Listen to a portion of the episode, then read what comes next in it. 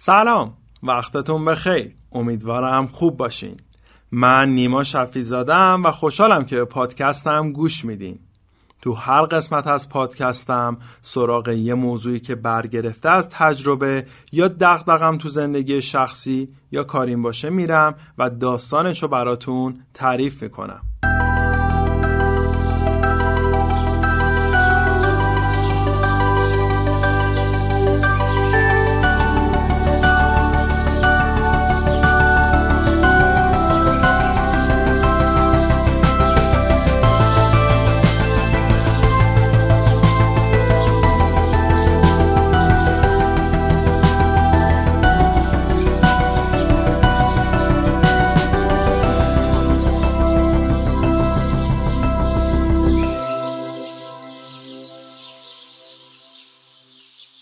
داستان از اونجایی شروع میشه که تو دوران بچگیم همیشه بقیه بهم می‌گفتن تو برعکس فلانی یکی از پسرهای فامیل. آشغال جمع کن نیستی و پسر تمیزی هستی. احتمالا منظورشون این بوده که نیما تو هر چیزی رو که استفادت نمیشه نگه نمیداری و هر چیزی که به دردت می‌خوره رو نگه میداری. ولی خب شاید خیلی با ادبیات خوبی نتونسته بودن اونو بیان کنن. اون دوران طفولیت و تشخیص ندادن هر از بر گذشت و بزرگتر که شدم رفتم سراغ این که بفهمم دلیل اصلی که باعث می شده بقیه این جمله رو راجع به هم بگن چی بوده. چیزی که همون اول متوجه شدم این بود که من این اخلاق که همه چیز رو نگه داریم تو ذهنم به عنوان اخلاقی تقبیح شده ثبت کرده بودم و چون نمی‌خواستم این اخلاق رو داشته باشم انجامش نمی‌دادم. بعد از تحقیق و گفتگو با آدم های مختلف متوجه شدم که انگار ریشه این قضیه نگه داشتن وسایل مختلف تو گذشته است. یعنی این اخلاق و من تو بزرگتره مختلف خودم که تو دوران بچگی از اونها تاثیر می گرفتم دیده بودم و سعی می کردم انجامش ندم. ولی اصلا چرا اونا این اخلاق داشتن؟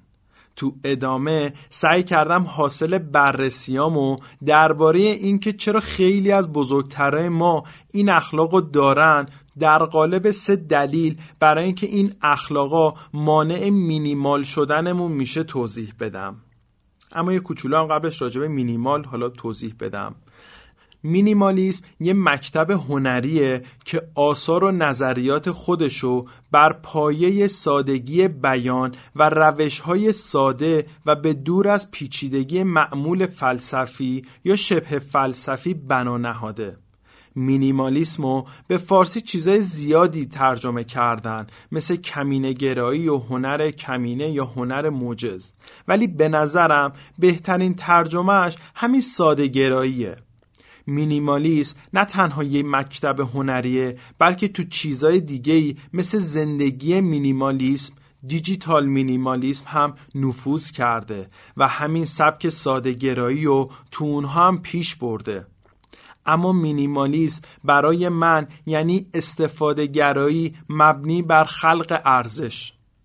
احتمالا الان این سوال براتون پیش میاد که یعنی چی؟ این تعریفیه که من از مینیمالیست برای خودم درست کردم. یعنی هر چیزی که بر اساس سبک زندگی مورد استفاده قرار بگیره رو استفادهش به خلق ارزش برای من منجر بشه. سه تا دلیل رو گفته بودم. دلیل اولش جنگ ایران و عراق و قحطیه. قحطی یا کمیابی به کمبود گسترده غذا که ممکنه برای گونه های مختلف موجودات زنده پیش بیاد گفته میشه. این پدیده اغلب با سوء تغذیه، گرسنگی و افزایش مرگ و میر همراهه. اما جنگ هشت ساله ای که احتمال وقوع قحطی غذا تو اون وجود داشت باعث ایجاد قحطی و کمبود تو سایر اقلام خوراکی، اجناس زندگی و حتی تجهیزات نظامی هم شده بود.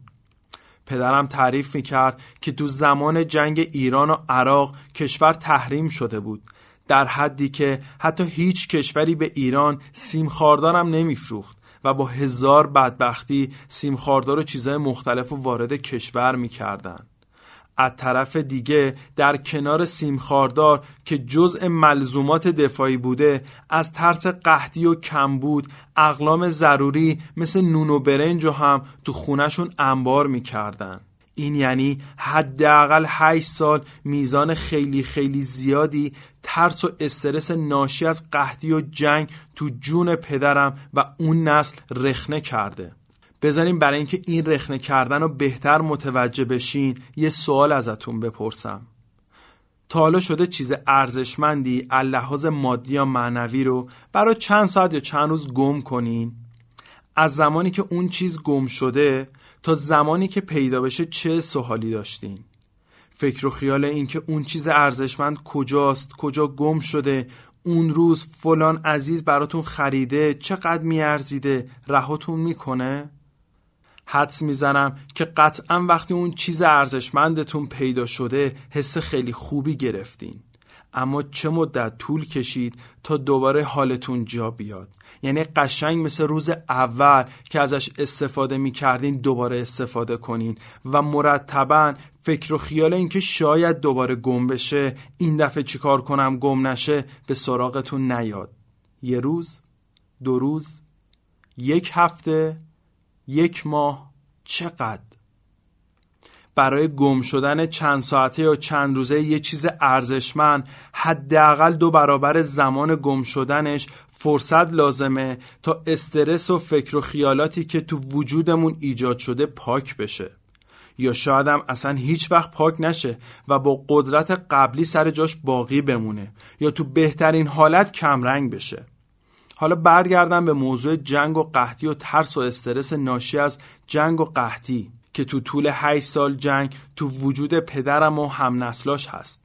چقدر زمان می‌بره تا اینا از بین بره؟ یه سال پنج سال ده سال یا تا آخر عمر؟ راستش فکر می‌کنم اون میزان ترس و استرسی که نسل دهه چهل و پنجاه به خاطر نایابی و نبودن به معنای واقعی لمس کرده از وجودشون خارج نشده و باعث شکلگیری این اخلاق جمع کردن وسایل و دور نینداختن هر چیزی شده. در نهایت هم این اخلاقشون به ما که میشیم نسل بعدی و فرزندانشون منتقل شده. دلیل دوم هر چیز که خار آید یک روز به کار آید. کاری به داستان پشت این ضرب المثل ندارم اما این ضرب المثل رو معمولا زمانی به کار می‌برن که بخوام به صرف جویی تو به کار بردن چیزی اشاره کنن و بگن که هر چیزی حتی کم و بی اهمیتش هم ممکنه یه روزی به درد بخوره. مادر بزرگ خدا بیامرزم همیشه ظرفای پلاستیکی ماست و ظرفای شیشه رب و ظروف دیگر رو با دقت خاصی میشست خوش می‌کرد و نگه میداشت. تا یه روزی اگه خواست داخلشون چیزی مثل ترشی و غذا و پیازداغ بریزه ازشون استفاده کنه. حتی حس می‌کنم اون زمان یه جورایی از اینکه به فکر روز مبادایی بوده و اینکه ظرفا رو تو اون روز مبادا کمکش میان احساس زنی آینده نگر بودن رو داشته. این اخلاق اون برای اون زمانی که ظروف مخصوص هر چیزی وجود نداشت یا دسترسی به ظروف یه بار مصرف اعم از پلاستیکی و گیاهیش راحت نبود کاربردی بوده. ولی برای امروزی که میشه برای هر شیعی ظرف مخصوص داشت یا ظروف یه بار مصرف گیاهی هم حتی تهیه کرد دیگه کاربردی نیست. میشه ظروف استفاده شده رو دوباره به چرخه بازیافت و تولید برگردونیم تا دوباره استفاده بشن. همونطور که کالاها تاریخ مصرف دارن ضرب المثل هم تاریخ مصرف دارن. و تاریخ مصرف این ضرب المثل هم به نظر من خیلی وقت تموم شده و دیگه برای زندگی امروزی کاربردی نیست. وجود این ضرب المثل از گذشته تا امروز باعث شده خیلی ها این اخلاق داشته باشن یا حتی از روی دست همدیگه یاد بگیرن که هر چیزی رو به خاطر اینکه شاید یه روزی به کارمون بیاد نگه دارن. پاشین همین الان یه نگاهی به انباریتون بندازین. از کی وسایلی که گذاشین اون تو و جاتونم گرفته یه روزی قراره به کارتون بیاد. و اما اون روز هنوز نرسیده. یه روز بعد قراره به کارتون بیاد یا یه سال بعد یا حتی بعد از مرگتون. پس اگه دارین با احتمالات زندگی می‌کنین که شاید به کارتون بیاد چرا اینطور به قضیه نگاه نمی کنید که شاید اصلا به دردتون نخوره؟ اون موقع هزینه نگهداریش تمیز کردن جابجایی و اینا ضرر نیست؟ دلیل سوم تعدد وسایل و بیارزشی. وقتی قرار باشه وسایلمون رو با استدلال های مختلفی مثل اینکه هدیه است یادگاری نگه داریم به مرور زمان به خاطر تعداد زیادشون دیگه یادمون میره که چی داشتیم و چی نداشتیم. وقتی حتی یادمون میره که اصلا چیزی رو داشتیم یعنی اصلا قرارم نیست به کارمون بیاد پس چه اصراریه که اصلا نگهش داریم؟ پدر من از اون آدمایی بود که همیشه کلی وسایل تو خونه داشت. علاوه بر اتاقش داخل پذیرایی و انباری هم وسیله داشت. بعد هر از گاهی کار مادرم این بود که می‌گفت نیما بیا این کیسه های آشغال و ببر بذار سطل آشغال سر کوچه نه این سطل آشغال جلو در خونه ها تا بابات نبینه. واقعیت اول فکر می‌کردم جسد انسانی چیزیه که می‌خواد بابام نبینه. اما بعدها که دیگه اعتمادش به من جلب شد و با او شریک جرم شدم فهمیدم که مامانم می‌رفته و تعدادی از این وسیله هایی که بابام داشته و فکر می‌کرده جای اون در واقع فکر می‌کرده به دردش نمی‌خوره رو بدون اجازهش میریخته دور.